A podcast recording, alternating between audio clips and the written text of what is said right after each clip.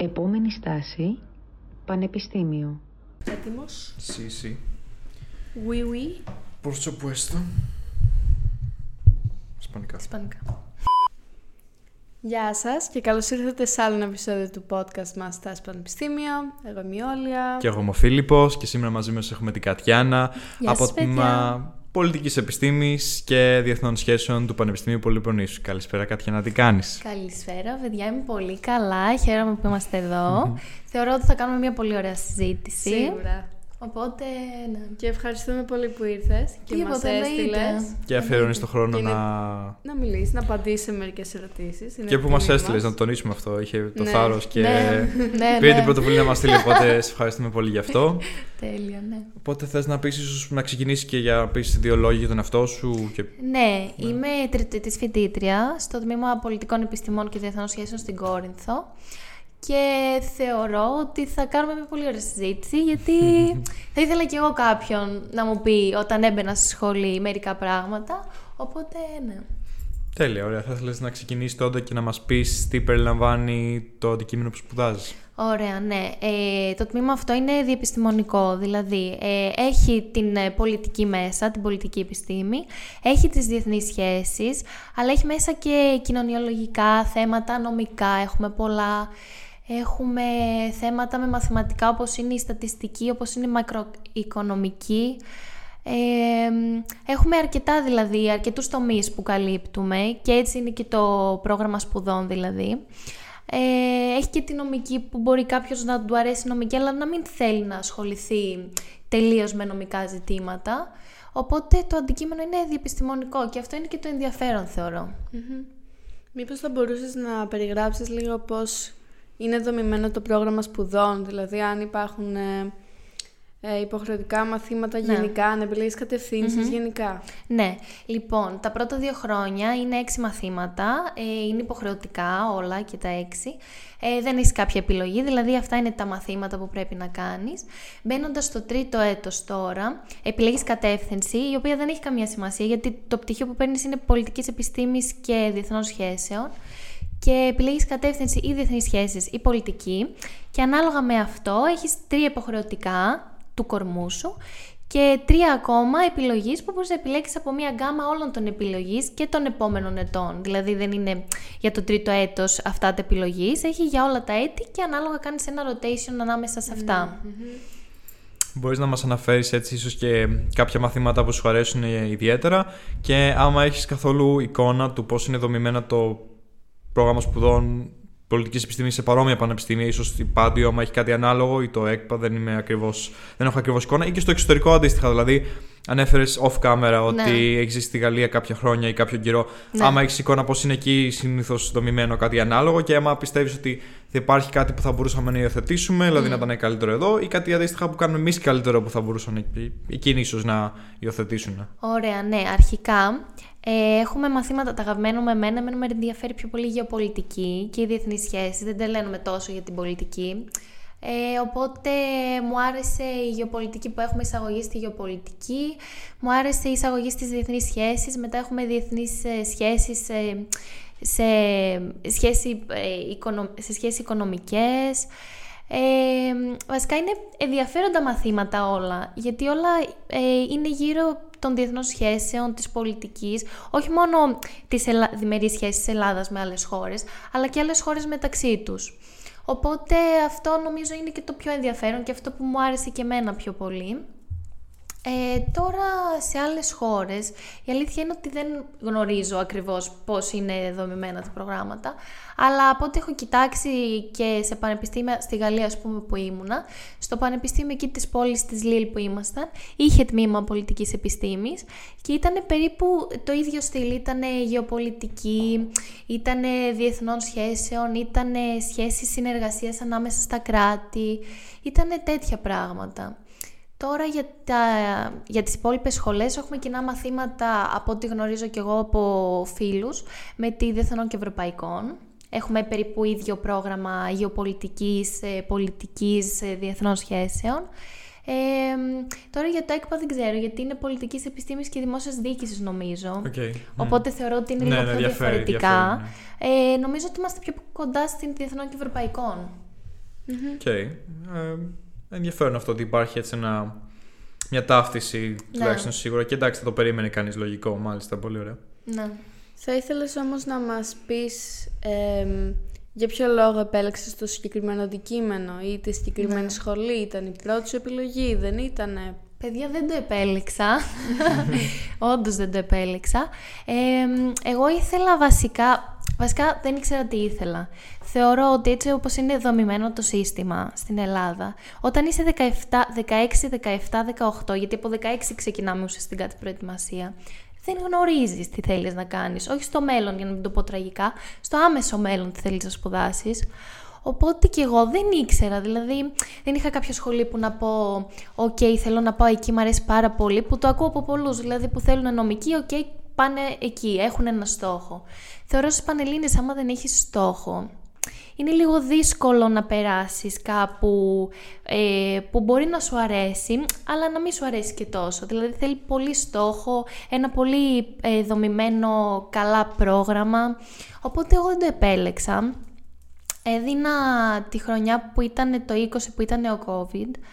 Ε, οπότε από τη μέση και μετά της χρονιάς κάναμε διαδικτυακά, οπότε έχασα και τελείως οριακά το ενδιαφέρον μου μετά από λίγο. Ε, έδινα κοινωνιολογία η οποία με βοήθησε και αυτή στο να καταλάβω ότι οκ, θέλω κάτι πιο ε, κοινωνικό, αλλά δεν τρελαινόμουν κιόλας. Και ήθελα ψυχολογία αρχικά, δεν ξέρω γιατί. Δηλαδή, μ' αρέσει σαν επιστήμη, αλλά δεν ξέρω αν θα ήθελα να το σπουδάσω. Και δεν έγραψα πολύ καλά στις Πανελλήνιες, είναι η αλήθεια. Και μ, μετά σκεφτόμουν τι σχολές να βάλω. Έβαλα αρχικά κάποιες ε, που δεν πέρναγα. Έβαλα, ας πούμε, ψυχολογία που προφανώς και δεν πέρναγα. Ε, είχα δώσει και αγγλικά, οπότε έβαλα και μ, διεθνών και ευρωπαϊκών. Ε, και την είχα βάλει αυτή τη σχολή, νομίζω, 11η, 12η.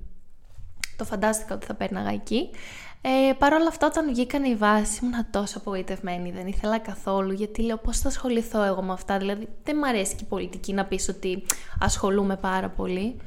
Οπότε ήμουν αρκετά απογοητευμένη, θα έλεγα. Δεν ήξερα καθόλου τι θα μπορούσα να κάνω. Γι' αυτό θα με ενδιαφέρει και εμένα να δω κάποιον που το έχει κάνει.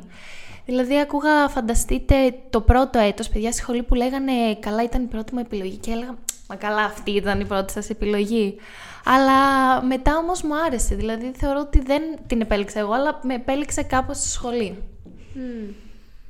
Πραγματικά νομίζω είναι, είναι πάρα πολύ κάπως ηρωνικό κατά κάποιο τρόπο γιατί εντάξει είναι κλισέ inspirational Ναι. αλλά να το τονίσ- τονίσουμε άλλη μια φορά γιατί και την προηγούμενη φορά υπόθηκε κάπως και το βλέπουμε και να επαναλαμβάνεται ίσως σαν μοτίβο ότι εν τέλει ένα τεράστιο ποσοστό ατόμων ή παιδιών καταλήγουν σε μια σχολή που δεν την επέλεξαν και Ναι. είναι το ότι trust the process αλλά βγαίνει πολλές φορές και όντως ισχύει και άμα το δώσεις λίγο χρόνο θα το ανακαλύψει τον εαυτό σου Ναι. και είναι δεδομένο το ότι πολλοί, ένα, τεράστιο, ένα μεγάλο ποσοστό ατόμων που τελειώνουν τη σχολή τους δεν ξέρουν τι θέλουν να κάνουν μετά. Πόσο μάλλον άμα είσαι 18 και 17, δεν. Δηλαδή, Καλά, προφανώς. οπότε είσαι και προκατηλημένος προς το ότι μπορεί να μην σου αρέσει κάτι και δεν, δεν ξέρεις την πραγματικότητα τι είναι, ή έχεις μια, να το πω, στερεοτυπική αντίληψη για το πώς μπορεί να είναι στην πραγματικότητα και τε- και τελικά δεν ανταπεξέλχεται, αντα- ανταπεξέλθεται σε αυτό. Ναι. Οπότε μ, είναι πολύ σημαντικό νομίζω να ακούγεται, ειδικά όταν, όταν ακούς ξέρεις ότι ήταν τόσο πίσω ίσως στη λίστα προτεραιοτήτων σου και σου βγαίνει σε κάτι τόσο όμορφο. Οπότε μη φοβάστε πάνω σε αυτό. Αυτό θα ήθελα να πω κι εγώ. Δηλαδή, δεν τελειώνει η ζωή με το βαθμό που παίρνεις Πανελλήνιες ή με τη σχολή που περνάς. Γιατί στο κάτω-κάτω μπορεί να σ' αρέσει τελικά. Δηλαδή, δεν ξέρεις πριν μπεις το ακριβές αντικείμενο της κάθε σχολής. Είναι πολύ δύσκολο να καταλάβεις από έναν τίτλο τι μπορείς να κάνεις μέσα σε αυτή τη σχολή. Οκ. Ε, μπορείς τότε μήπως όμως να αναφερθείς ίσως σε κάποια στοιχεία που σε τράβηξαν γενικά προς τον θεωρητικό κλάδο ή γενικά στη θεωρητική και με ποιο σκεπτικό πήγαινε σε όλα αυτά τα πράγματα. Ας πούμε μας είπες ότι σου αρέσει και η γεωπολιτική κτλ. Ναι. Πώς, τι σε τράβηξε σε αυτό το κομμάτι ή όλο τι σε τραβάει γενικά σε αυτό το κομμάτι; Ναι, θα σας πω. Ε, εγώ στη θεωρητική πήγα γιατί, οκ, θεωρούσα ότι έχει μια μεγαλύτερη γκάμα σχολών, γιατί άμα δεν έγραφα καλά, ας πούμε, στην θετική, δεν είχε και πολλές σχολές να πάω, εκτός από μηχανικούς, νομίζω, που δεν θα πέρναγα άμα δεν έγραφα καλά, και μετά μαθηματικό, φυσικό και χημικό δεν μ' άρεσαν καθόλου. Οπότε επέλεξα αυτή την κατεύθυνση που είχε διάφορες σχολές ε, και κοινωνιολογικού περιεχομένου και της πολιτικής επιστήμης. Δεν ήξερα νωρίτερα ότι υπάρχουν τέτοιες σχολές. Τις είδα μετά. Οπότε, εμένα πάντα μου άρεσε η γεωπολιτική. Δηλαδή, πάντα ε, άμα έβλεπα κάτι στις ειδήσεις, κάποιες χώρες μεταξύ τους, κάποιες διαδηλώσεις, πάντα ρώταγα τον μπαμπά μου, ας πούμε, ποια είναι η ιστορία αυτών των χωρών, αν έχουν κάποιες συγκρούσεις και με ενδιαφέρει να το ακούω. Δεν ήξερα όμως ότι μπορούσα να το σπουδάσω, ας πούμε. Οπότε θεωρώ ότι ε, μπαίνοντας στη διαδικασία να διαλέξω κάποιες σχολές, δεν μου άρεσε τίποτα άλλο πέρα από αυτή τη σχολή. Δηλαδή, η κοινωνική πολιτική που έπαιζε τότε πάρα πολύ σε εμάς ήταν από τις πρώτες χρονιές που μπήκε και η κοινωνιολογία. Είχαν μια μανία τότε να βάζουν αυτές τις σχολές στα. Άμα πήγαινες σε φροντιστήρια και τέτοια που, σε, ε, που σου δίνανε μια κατεύθυνση, σου λέγανε βάλε αυτές τις σχολές, δηλαδή θα έχουν μέλλον. Για μένα προσωπικά, και τότε το σκεφτόμουν ότι δεν είχε κάποιο μέλλον να πάω να γίνω κοινωνιολόγος, δεν με ενδιαφέρει σαν αντικείμενο. Οπότε έβαλα αυτή τη σχολή που σκέφτηκα ότι θα είχε και τις διεθνείς σχέσεις, δηλαδή αυτό ήταν που με τράβηξε πιο πολύ, και δεν υπάρχει και παρόμοιο τμήμα πολιτικής και διεθνών σχέσεων στην ε, Ελλάδα, ας πούμε. Οι περισσότερες δεν έχουν και τα δύο. Είναι ένας καλός συνδυασμός, πιστεύω, δηλαδή ναι, ότι ναι. είναι εντάξει, είναι κακή ίσως αναλογία να δώσω τώρα το δικό μου τμήμα που είναι ίσως συνδυασμός πολλών πεδίων, μαθηματικά, φυσική, ναι, προγραμματισμό ναι. και μηχανική. Αλλά είναι κάτι ενδιαφέρον, νομίζω και ξεχωριστό όταν σε εισαγωγικά παντρεύονται επιστήμες όπως σε αυτή την περίπτωση η κοινωνιολογία και οι διεθνές σχέσεις. Ναι. Ήθελα να ρωτήσω επίσης ε, επειδή από το, στο τμήμα διεθνών ευρωπαϊκών, ας πούμε, που συγκρίνεις στο τμήμα σου, μπορείς να πεις και από τα οικονομικά. Αν στη δικιά σου κατεύθυνση μπορείς να μπει μόνο από τη θεωρητική ή όχι; Ναι, μπορείς να μπει μόνο από τη θεωρητική. Είναι καθαρά θεωρητική σχολή.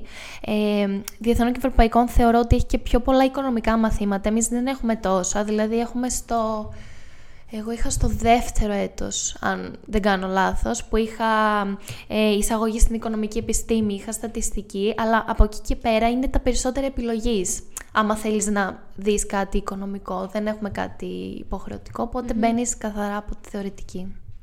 Βέβαια, είναι αναλόγως ίσως το παπίλι μια ιδιαίτερη περίπτωση σε αυτό το τμήμα, γιατί η πάντιο μπορούσε να μπεις από θετική. Από οικονομικά. Α, όντως.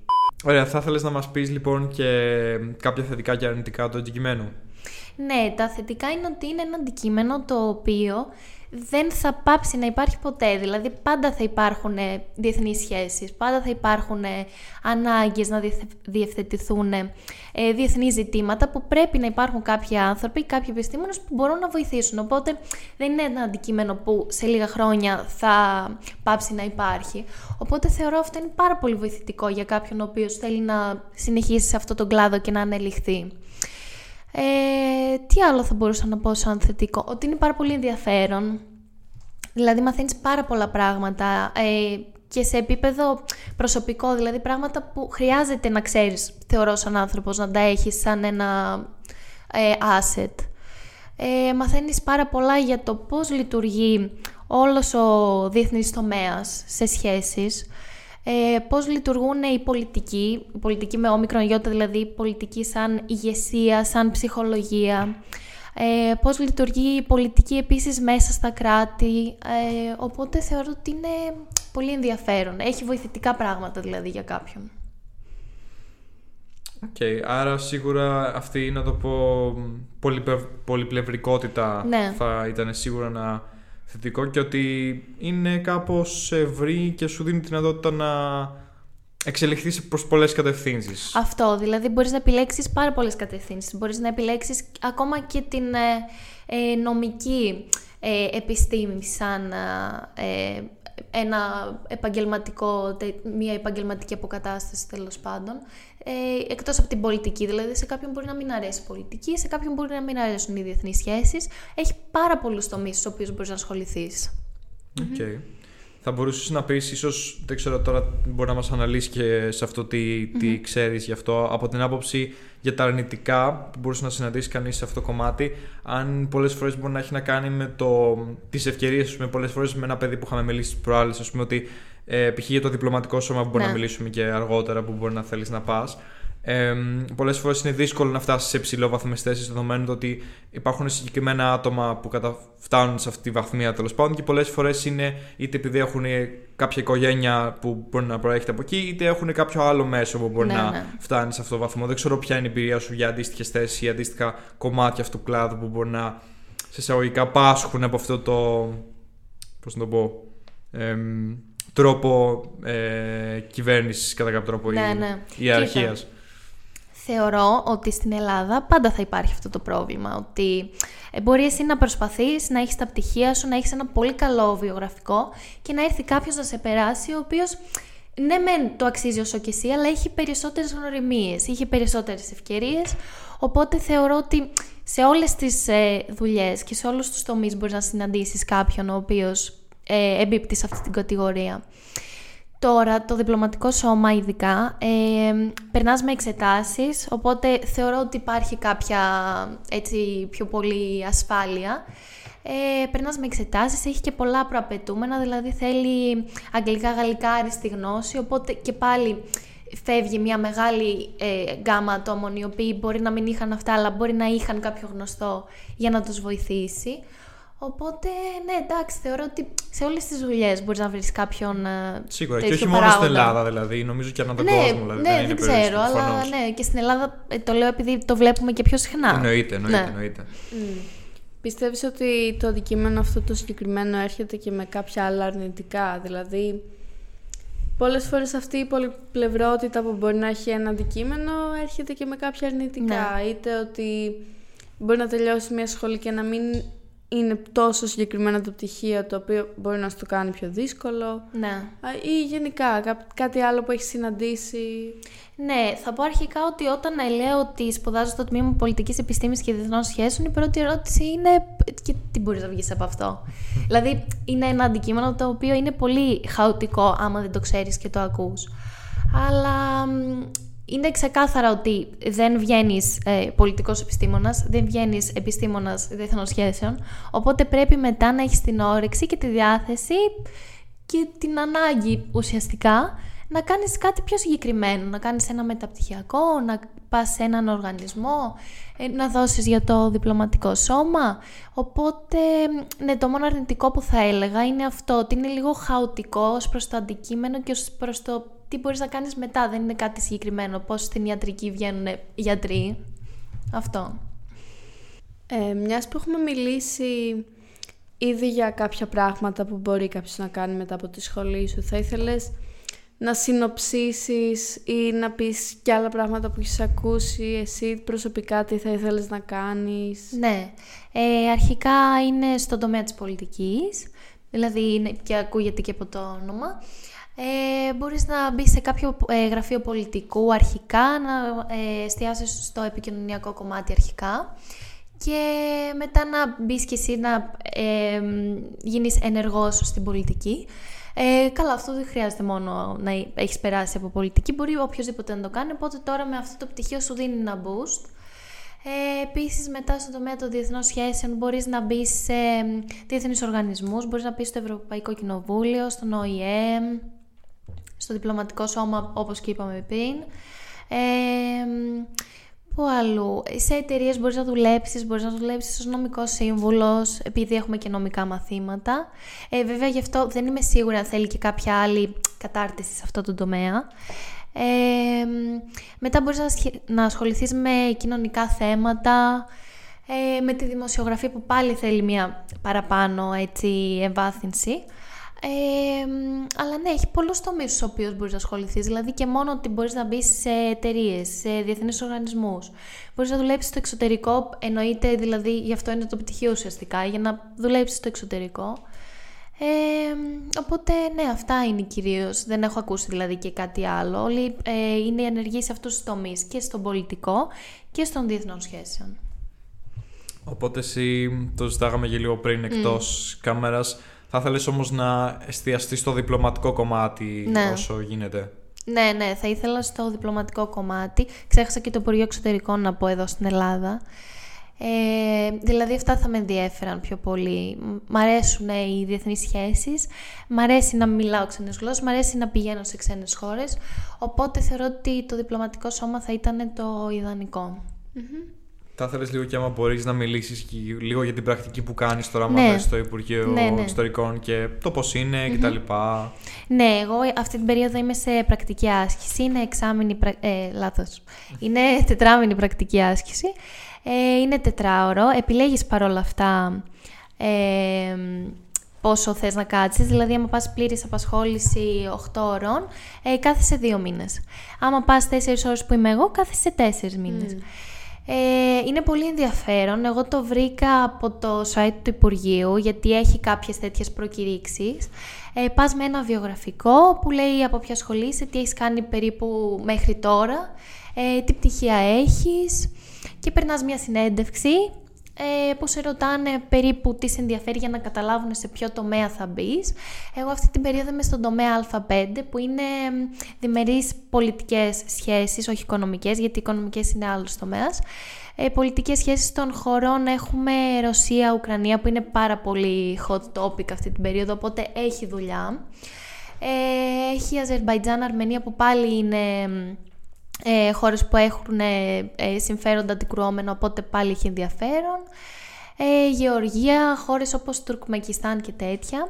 Οπότε είναι ενδιαφέρον, δηλαδή έχουμε δουλειά και κάνεις, δεν κάνεις μόνο γραμματιακή δουλειά που κάποιοι λένε «Α, δεν θέλω, δεν θα μ' αρέσει να σηκώνω τηλέφωνα και αυτά». Ε, κάνεις μια πραγματική δουλειά, δεν είναι απλά προσωμείωση. Βοηθάς ακριβώς τους ανθρώπους, τους διπλωματικούς εκεί μέσα. Οπότε είναι ενδιαφέρον. Δηλαδή το συστήνω ανεπιφύλακτα. Πιστεύω είναι πολύ σημαντικό που σου έχει δοθεί αυτή η ευκαιρία. Ναι, ναι, είναι πολύ, παιδιά, είναι τρομερό γιατί μέσα από αυτό κατάλαβα ότι τελικά όντως μου αρέσει η σχολή μου.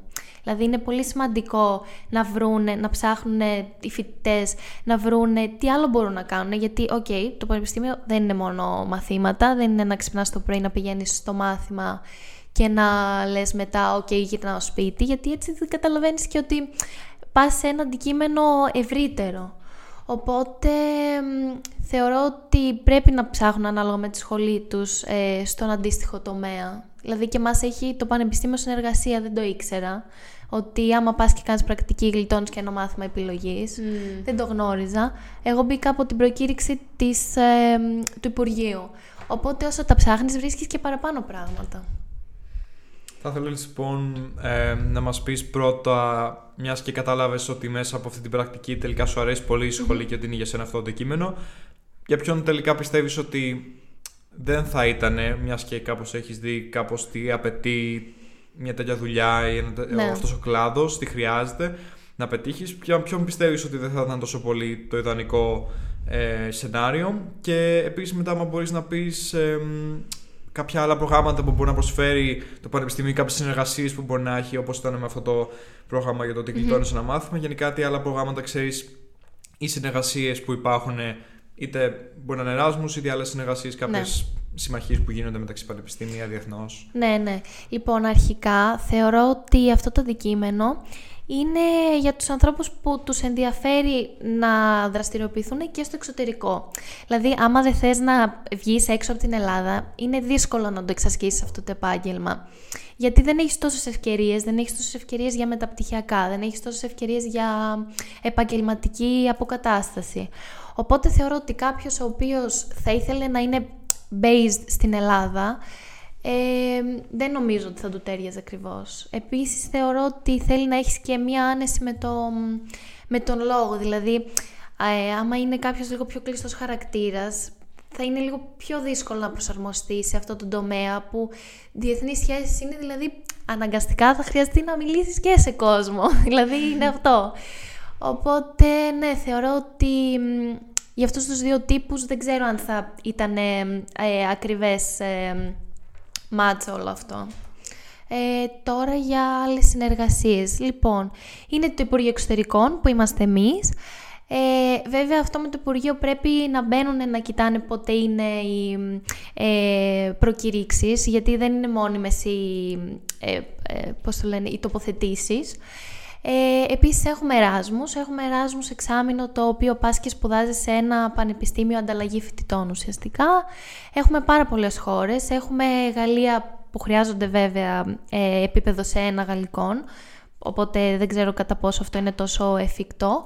Παρ' όλα αυτά έχουμε και την Κύπρο ας πούμε, που χρειάζεται να έχεις απλά ένα lower στα αγγλικά και θεωρώ ότι είναι και λίγο πιο προσβάσιμο σε φοιτητές από Ελλάδα, γιατί μοιάζει και η γλώσσα, είναι και κοντά, οπότε βολεύει αυτό. Έχουμε και άλλες χώρες όπως η Ισπανία, η Ιταλία, Τουρκία, ε, μέχρι και η Αζερβαϊτζάν κάπου είδα. Έχουμε μεγάλη γκάμα πανεπιστημίων ε, που και οι Ηνωμένες Πολιτείες επίσης και Καναδά, και Καναδά, ναι. ναι, ναι. Το είδα στην προκήρυξη όταν τα έψαχνα. Ε, που είναι πάρα πολύ ενδιαφέροντα, είναι τελείως άλλο περιβάλλον, ναι. δηλαδή μαθαίνεις την πολιτική και τις διεθνείς σχέσεις από τελείως άλλο, γιατί δεν είναι Ευρώπη, είναι Άλλη άλλες χώρες, ναι. ναι. Ε, επίσης έχουμε το Erasmus Placement που είναι πάλι έτσι ενδιαφέρον, το οποίο είναι ουσιαστικά πρακτική άσκηση απλά σε κάποιον οργανισμό. Μπορείς να μπεις στο Ευρωπαϊκό Κοινοβούλιο, έχουν θέσεις, έχουν θέσεις και στην Ισπανία που έχει άλλες αντίστοιχες ε, ε, θέσεις που είναι πάλι του Ευρωπαϊκού Κοινοβουλίου. Ε, αυτά γνωρίζω, δηλαδή θεωρώ ότι αυτά μπορείς να κάνεις. Είναι αρκετά νομίζω. Νομίζω μετά από αυτή την προπαγάνδα θα έχει πολύ, ε, πολύ περισσότερη ζήτηση αυτό το θέμα του χρόνου, πολύ περισσότερες ε, θέσεις. και, Ναι, μακάρι, μακάρι παιδιά, γιατί θεωρώ ότι είναι ενδιαφέρον. Γνωρίζεις ίσως και για κάποιες πιο τοπικές λέσχες ή ομάδες τύπου θεάτρου; Ναι, δεν ξέρω εγώ σωστά. Τι... Πάλι καλά που μου το θύμισες, γιατί έχουμε όντως θεατρική ομάδα που κάποιος μπορεί να γίνει μέλος. Έχουμε τη θεατρική ομάδα, έχουμε ε, ομάδα ρητορικό όμιλο. Ε, άμα κάποιος θέλει να ασχοληθεί με ε, την επιχειρηματολογία. Σαν εικονικές δίκες είναι ένα πράγμα, αλλά δεν είναι ακριβώς έτσι. Ε, είναι ουσιαστικά επιχειρηματολογία. Κάνουμε πάρα πολλά τουρνουά αθλητισμού και τέτοιο. Οπότε κάποιος που ασχολείται με τον αθλητισμό, δηλαδή και εγώ που ασχολούμαι με τον αθλητισμό, είναι κάτι που με κερδίζει. Ε, γιατί όπως είπα και πριν δεν είναι μόνο ότι... Σαφώς, ναι. Ότι είναι τα μαθήματα. Επίσης, επειδή είναι στην Κόρινθο η σχολή, είναι πάρα πολύ κλειστός ο κύκλος, οπότε υπάρχει μια κοινότητα φοιτητών που είναι έτσι δεμένοι, διοργανώνουν πάρτι, μερίδες και τέτοια, οπότε είναι ωραίο. Και μιας και μιλάμε για το πανεπιστήμιο, για τα προγράμματα mm-hmm. της ομάδας και όλα αυτά, θα ήθελα λίγο, αν μπορείς, να, να μιλήσεις για κάποια θετικά και αρνητικά που έχει το πανεπιστήμιο σαν, σαν δομή. Δηλαδή, ναι. ε, από οργάνωση πώς είναι, οι ναι. καθηγητές, οι εγκαταστάσεις. Ναι. Και Ωραία. προφανώς να συζητήσουμε και λίγο το ζήτημα της τοποθεσίας του πανεπιστήμιου. Ναι, αυτό είναι κάπως σημαντικό όντως. Λοιπόν, θα ξεκινήσω από τα θετικά. Το θετικό είναι ότι είμαστε ένα τμήμα που δεν έχει πάρα πολλούς ε, εισακτέους, ε, δεν έχει πάρα πολύ κόσμο δηλαδή, πώς είναι τα πανεπιστήμια στην Αθήνα που είναι χαοτικά. Οπότε αυτό είναι θετικό γιατί οι καθηγητές είναι πάρα πολύ δεκτικοί, είναι πάρα πολύ συνεργάσιμοι, δηλαδή στέλνεις ένα mail σε εμάς, στέλνεις ένα mail και σου απαντάνε αμέσως, δηλαδή και χαζόνα είναι το θέμα σου ε, και σου απαντάνε. Τώρα έχω 20 άλλα πανεπιστήμια που δεν απαντάνε, που δυσκολεύονται σε αυτή την επικοινωνία καθηγητών και φοιτητών. Οπότε θεωρώ ότι είναι πολύ χρήσιμο αυτό, γιατί και σαν πρωτοετής φοιτητής αρχικά δεν ξέρεις πώς λειτουργεί το πανεπιστήμιο, ρε παιδιά. Δηλαδή είναι δύσκολο να καταλάβεις και τα μαθήματα, ακόμα και τη δήλωση μαθημάτων να κάνεις. Οπότε αυτό είναι θετικό ότι είμαστε μικρό τμήμα. Ε, επίσης είναι και πιο εύκολο στη γνωριμία των φοιτητών γιατί είναι λίγοι, είναι όλοι, τους βλέπεις όλους συνέχεια, δηλαδή δεν έχεις αυτό το μπαίνεις σε μια τάξη και δεν ξέρεις κανέναν. Δηλαδή σίγουρα θα ξέρεις κάποιον και αυτό είναι καλό και στην κοινωνικοποίηση, δεν αγχώνεται κάποιος ότι α, θα πάω, δηλαδή και εγώ είχα αυτό το άγχος, ότι α, θα πάω σε ένα μέρος που είναι πάρα πολλοί άνθρωποι, δεν θα μπορώ να μιλήσω με κανέναν, θα ντρέπομαι και τέτοια. Οπότε, ναι, αυτά είναι τα θετικά. Τώρα τα αρνητικά θα έβαζα αρχικά ότι είναι στην Κόρινθ. Δηλαδή αυτό είναι αρνητικό. Ε, σας το λέω γιατί πολλά παιδιά, εγώ μένω Αθήνα και πηγαίνω έρχομαι. Ή με ΚΤΕΛ ή με προαστιακό. Οκ, αυτό παλεύεται, είναι μια ώρα, δεν είναι πολύ. Βέβαια έχεις και τα εισιτήρια που είναι ένα οικονομικό έτσι θεματάκι, ότι έχεις ε, ένα κάθε Σίγουρα, μέρα, ναι. ναι, ένα εισιτήριο να δώσεις δύο ας πούμε. Ε, πολλά παιδιά, αυτό που πήγα να πω πριν, είναι ότι πολλά παιδιά δεν είναι από Αθήνα. Οπότε πρέπει να νοικιάσουν ένα σπίτι σε μια περιοχή, σε μια μικρή πόλη, η οποία δεν έχει πάρα πολλές ευκαιρίες. Δηλαδή, καλός ή κακός σε μια τέτοια πόλη, μπορεί να είναι μικρότερη και να είναι η προσαρμογή πιο εύκολη, αλλά δεν υπάρχουν σπίτια, τα ενίκια είναι υψηλά, δεν υπάρχει μεγάλη προσφορά, ε, τα σπίτια δεν είναι σε καλή κατάσταση, οπότε θεωρώ ότι αυτό είναι ένα αρνητικό. Ε, θεωρώ ότι για τέτοιο τμήμα που είναι ότι θα έπρεπε να είναι κάπως στην Αθήνα, ότι θα είχε περισσότερη απήχηση και περισσότερο ενδιαφέρον ε, άμα ήταν κάπου στην Αθήνα. Ε, τώρα τι άλλο. Ε, αρνητικό επίσης είναι ότι αφού είναι στην Κόρινθο δεν έχουμε μεγάλη εγκατάσταση πανεπιστημιακή. Ε, όπως είναι τα πανεπιστήμια Υπάντιος, ας πούμε εδώ, το ΕΚΠ, που είναι μεγάλο πανεπιστήμιο, έχουν πάρα πολλές αίθουσες. Εμάς φανταστείτε είναι ο πρώτος όροφος σε ένα κτίριο, ιδιωτικό, ναι. Ο πρώτος όροφος είναι σαν φροντιστήριο. Ε, ναι, έχει τέσσερις ε, αίθουσες, αν δεν κάνω λάθος, τέσσερις ή πέντε. Έχει τα γραφεία, δεν έχει τις παρατάξεις που μπαίνουμε εδώ στα πανεπιστήμια και βλέπουμε ότι είναι αφισοκολλημένες όλες οι, όλοι οι τείχοι, ε, όλα τα τραπέζια, όλες οι παρατάξεις και αυτά. Δεν είναι καθόλου έτσι. Είναι ο πρώτος όροφος, από κάτω είναι ένα σούπερ μάρκετ. Τέλειο, είναι πάρα πολύ convenient αυτό. ναι, όντως είναι convenient. Απλά δεν έχεις αυτό το vibe του πανεπιστημίου. Αυτό Ναι, είναι οκ. το θέμα. Ε, μ, ξέχασα να πω στα θετικά ότι επειδή είναι έτσι μικρό τμήμα είναι και πάρα πολύ καθαρό. Δηλαδή δεν είναι, ε, δεν είναι γκράφιτι όπως είναι στα Ναι, ναι, ναι, πανεπιστήμια πω, της πω. Αθήνας. Δεν είναι κάπως έτσι... Σε εμπνέει λίγο ο χώρος και έχεις ναι, μια ηρεμία. Ναι. ναι, ναι, έχεις μια ηρεμία. Αυτό είναι καλό, ναι. Και δεν πέφτει το ταβάνι, δεν πλημμυρίζει, δεν φέρνει Ναι. το ρεύμα. Ναι, ε, ναι. Τι άλλο μπορώ να πούμε. Ναι, επειδή είναι ιδιωτικό το κτίριο το υπόλοιπο, δηλαδή είναι καλό αυτό ότι είναι ένας χώρος ο οποίος είναι έτσι μαζεμένος, δεν μπορούν να μπουν, ε, ε, δεν μπορεί να μπει όποιος θέλει, Ναι, ναι, ναι. οπότε ναι. Ε, θα ήθελα επίσης αν μπορούσες να μου πεις λίγο για τους καθηγητές ε, και για το κλίμα μεταξύ των φοιτητών μέσα στη σχολή.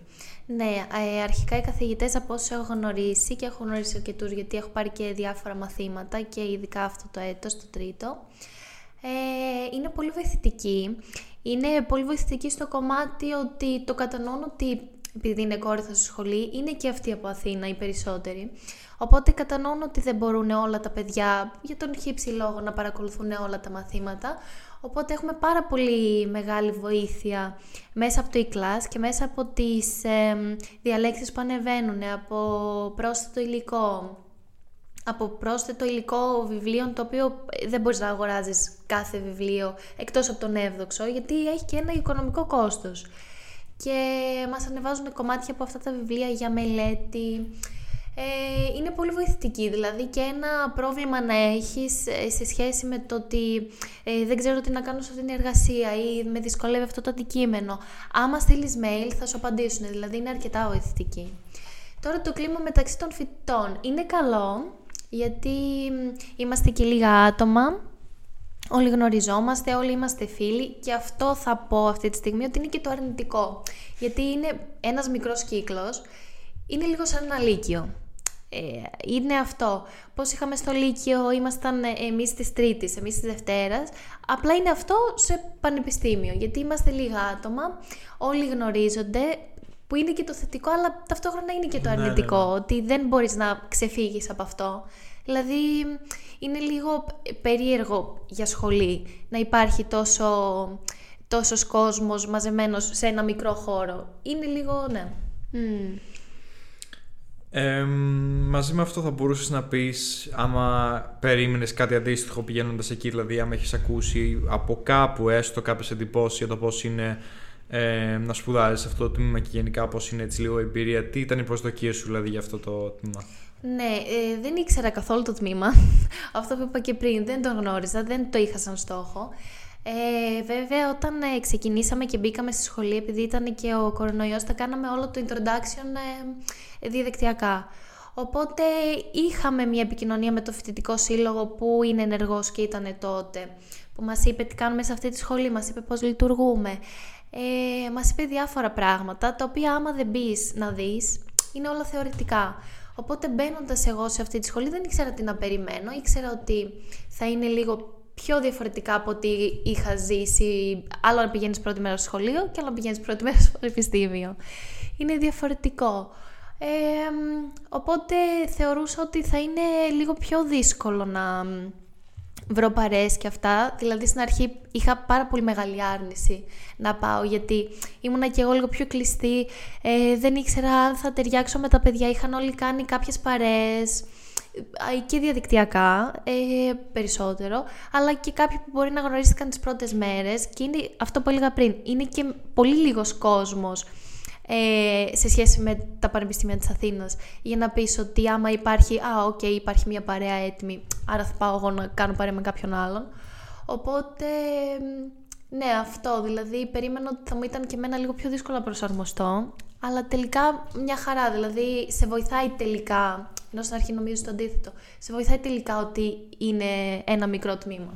Μένουν αυτά όντως, δηλαδή και εγώ το βλέπω, νομίζω και πολλοί μπορούν να το δουν από εμπειρία ότι τουλάχιστον και στο δικό μου τμήμα ότι αυτές οι πρώτες μέρες είναι πολύ κρίσιμες κατά κάποιο ναι. τρόπο καλού κακού στο ότι εκεί που θα τύχεις να κάτσεις ε, πολλές φορές παραμένουν αυτές τις παρέες που δεν προφανώς προσαρμόζονται... Μην αγχώνεις τον κόσμο. ναι, ισχύει, OK, okay, disclaimer, αλλά προσαρμόζονται και κατά κάποιο τρόπο εξελίσσονται και κατά τη διάρκεια του χρόνου. Δηλαδή δεν είναι τελικές, ίσα ίσα. Αλλά σαν κύριο φαινόμενο αυτό συμβαίνει πολλές ναι, φορές. Ναι. Αλλά ίσως είναι και δεν είναι τυχαίο γιατί πολλές φορές από την πρώτη στιγμή θα δεις, θα καταλάβεις, θα κόψεις με ποιον ταιριάζει και πού πας. Οπότε ναι, δεν είναι ότι τυχαία και μετά είσαι προχωρημένο να κολλήσεις με κάποιον. Γιατί ο λόγος που παραμένουν οι παρέες επί το χρόνο επειδή ταιριάζουν ακριβώ. Πάντως ισχύει αυτό που λες με τις παρέες, γιατί είναι και ένα φαινόμενο που το παρατηρώ νομίζω και στη δικιά μου σχολή και νομίζω πολλοί μπορούν να ταυτιστούν με αυτό. Ότι παρέες πρώτων ημερών την να παραμένουν παρέες και δεν είναι υποχρεωτικά κακό από την άποψη ότι πολλές φορές η πρώτη εντύπωση ισχύει, έχουν δείξει και έρευνες, ξέρω εγώ. Οπότε δεν είναι ότι σε αναγκάζει κανείς να μείνεις με τα ίδια άτομα, αλλά κλείνεις ε, εκ των προτέρων να δεις και κόβεις ποιος είναι κοντά στα λιμέρια σου με το άποψη χαρακτήρα και πώς ναι, ταιριάζει. Ναι. Οπότε, όχι ότι δεν αλλάζουν αυτά και δεν ε, προσαρμόζονται και εξελίσσονται οι παρέες στη διάρκεια του χρόνου, αλλά δεν είναι να μένουν μαζί, ξέρω εγώ. Ναι, όντως. Ε, ναι. Μήπως, όπως είπες ότι και νωρίτερα ότι θα ήθελες πριν μπεις σε αυτή τη σχολή να ήξερες κάποια πράγματα ή να έχεις ακούσει κάποια πράγματα από ναι. κάποιον μέσα, μήπως με, αυτό το σκεπτικό ή αν μίλαγες ας πούμε στον εαυτό σου στην τρίτη, δευτέρα λυκείου, τι συμβουλή θα έδινες σε κάποιον ή σε κάποιον που μόλις μπήκε στη σχολή και μπορεί να δυσκολεύεται; Αρχικά, ε, σε όλα τα παιδιά που δίνουν πανελλήνιες και στους υποψηφίους, θα ήθελα να πω ότι η ζωή δεν τελειώνει στις πανελλήνιες. Είναι πολύ δύσκολο να το καταλάβεις όταν τις δίνεις, αλλά η ζωή δεν τελειώνει στις πανελλήνιες. Δηλαδή, ε, μπορείς μέσα από τις πανελλήνιες να περάσει σε μια σχολή που μπορεί να μην ήταν η πρώτη σου επιλογή, ούτε και εμένα ήταν η πρώτη μου επιλογή, και εγώ είχα απογοητευτεί και πολύ. Ε, αλλά μπορείς να βρεις ένα αντικείμενο είμαι και της άποψης εγώ σαν άνθρωπος ότι ό,τι είναι να γίνει, ό,τι είναι γραφτό να γίνει, ε, θα γίνει. Δηλαδή μπορεί κάπου να σε πάει που είναι για σένα. Οπότε δεν χρειάζεται απογοήτευση. Η σχολή αυτή η συγκεκριμένη είναι πολύπλευρη. Ε, έχει πάρα πολλά πράγματα τα οποία μπορείς να κάνεις. Δεν χρειάζεται να σ' αρέσει να μιλάς για την πολιτική ή να βλέπεις ειδήσεις το βράδυ και να ενδιαφέρεσαι για την πολιτική. Ε, έχει τις διεθνείς σχέσεις, έχει μέσα μαθήματα διαφόρων ειδών, έχει νομική, έχει κοινωνιολογία, ε, έχει και ψυχολογία ηγετών που έχουμε, οπότε και κάποιος που του αρέσει ψυχολογία θα βρει ένα αντικείμενο, που να του, ένα μάθημα ε, που να του κάνει το κλικ. Οπότε θα ήθελα να πω ότι η σχολή δεν είναι απλά ο τίτλος, δηλαδή ε, για να την ε, κατανοήσεις πρέπει πρώτα να μπεις, να δεις τα μαθήματα, να δεις τον τρόπο διδασκαλίας ε, και έτσι θα βρεις και το ενδιαφέρον σου μέσα από δράσεις στη σχολή όπως είναι οι πρακτικές ασκήσεις, όπως είναι το Εράσμος, όπως είναι ε, διάφορες ημερίδες που κάνουμε, διάφορα σεμινάρια, θα βρεις και αυτό που σου αρέσει. Υπάρχει κάτι που θα θέλεις να ίσως μπορεί να πεις για το ότι άμα μετανιώνεις που θα θέλεις να ξέρεις νωρίτερα ή θα θέλεις να έχεις κάνει ε, θα ήθελα να μην είμαι τόσο αρνητική στην αρχή. Δηλαδή, μπήκα με πολύ ε, άρνηση ε, σε αυτό το κλάδο, ότι δεν θα μ' άρεσε καθόλου, είχα απογοητευτεί, ότι δεν είναι για μένα, πώς έφτασα εγώ σε αυτή τη σχολή. Αυτό που σας λέω, ότι άκουγα άτομα που τη θέλαν αυτή τη σχολή και έλεγα, μα είναι δυνατόν να τη θες. Δηλαδή, στην αρχή είχα μία άρνηση που δεν με βοήθησε. Θα ήθελα να το είχα απολαύσει λίγο το ταξίδι από την αρχή. Αυτό. Τέλεια, λοιπόν. Τότε δεν ξέρω αν έχεις εσύ κάτι να συμπληρώσεις που σου ήρθε κατά τη διάρκεια της συζήτησής μας, ίσως. Ε, δεν ξέρω. Το μόνο που θα ήθελα να πω είναι ότι δεν χρειάζεται άγχος πουθενά. Ε, στη σχολή μέσα ε, θα τα βρούνε όλα, σε οποιαδήποτε σχολή. Ε, δεν χρειάζεται κανένα άγχος, δεν χρειάζεται καμία πίεση και στο κάτω-κάτω, άμα δεν σε αρέσει το αντικείμενο, μπορείς να το αλλάξεις. Δηλαδή δεν είναι ανάγκη όλη σου τη ζωή να κάνεις ένα πράγμα το οποίο δεν σε ενδιαφέρει. Συμφωνώ και πιστεύω ότι είχε πολύ ενδιαφέρον να μιλήσουμε για αυτή τη σχολή γιατί μπορεί και άλλα παιδιά να βρεθούν σε μια φάση που να μην ξέρουν τι να επιλέξουν ναι. και είναι πιστεύω ένα τμήμα που δεν μιλάει πολλοί κόσμος γι' αυτό και Ακριβώς. δεν ξέρω γιατί ακριβώς. Ακριβώς, δηλαδή και εγώ αυτό που σας έλεγα ότι θα ήθελα κάποιον να μου πει, να μου το πει από την αρχή, ε, να μου πει συγκεκριμένα πράγματα, τα μαθήματα. Είναι κρίμα να μην μιλάμε για τέτοια τμήματα. Όχι, νομίζω και θα επαναλάβω το προηγούμενο μου σχόλιο και επισήμανση ότι το χρόνο αυτό το τμήμα θα εκτοξευθεί και θα πάρει πολύ περισσότερους ε, εισακτέους. ελπίζω ή θα έχει. Ελπίζω, ελπίζω. Οπότε λοιπόν θα σε ευχαριστήσουμε πάρα πολύ Κατιάνα για το χρόνο που αφιέρωσες να μας απαντήσεις σε κάποιες ερωτήσεις, για τις συμβουλές που έδωσες, για τις πληροφορίες και τις εμπειρίες που μοιράστηκες. Και εγώ σας ευχαριστώ πολύ, παιδιά. Θεωρώ ότι είναι πολύ σημαντικό αυτό που κάνετε. Ευχαριστούμε. Ε, και θεωρώ ότι το κάνετε και πολύ καλά. Ευχαριστούμε. Και ελπίζω να βοηθάμε αρκετό κόσμο και αρκετούς υποψήφιους. Εννοείται, εννοείται. Και θα ευχαριστήσουμε άλλη μια φορά το κοινό μας και ελπίζουμε να τους φάνηκαν ωραία και χρήσιμα και όλα αυτά τα πράγματα. Λοιπόν, ναι. Και αν μπορείτε, ε, κάντε ένα like, βρείτε μας στο Spotify, στο YouTube, που σας παρακαλούμε πάρα πολύ να κάνετε ένα subscribe, βοηθάει, πραγματικά βοηθάει. Ε, βρείτε μας στο Apple Podcast, Google Podcast. Ένα follow και ένα rating στο Spotify αλλά και στο TikTok. Πολλοί κόσμος μας βρίσκει στο TikTok, οπότε please. Αυτά βασικά. Ευχαριστούμε πολύ. Καλή Στείλτε συνέχεια. το και σε κάποιον. Ναι. στείλτε το, στείλτε το. Και άμα θέλετε να έρθετε κι εσείς. Στείλτε, στείλτε. Ευχαριστούμε, ευχαριστούμε και Ευχαριστούμε. πάλι. Ευχαριστώ και εγώ. Γεια σας. Καλή συνέχεια. Γεια. Τέλεια, τέλεια.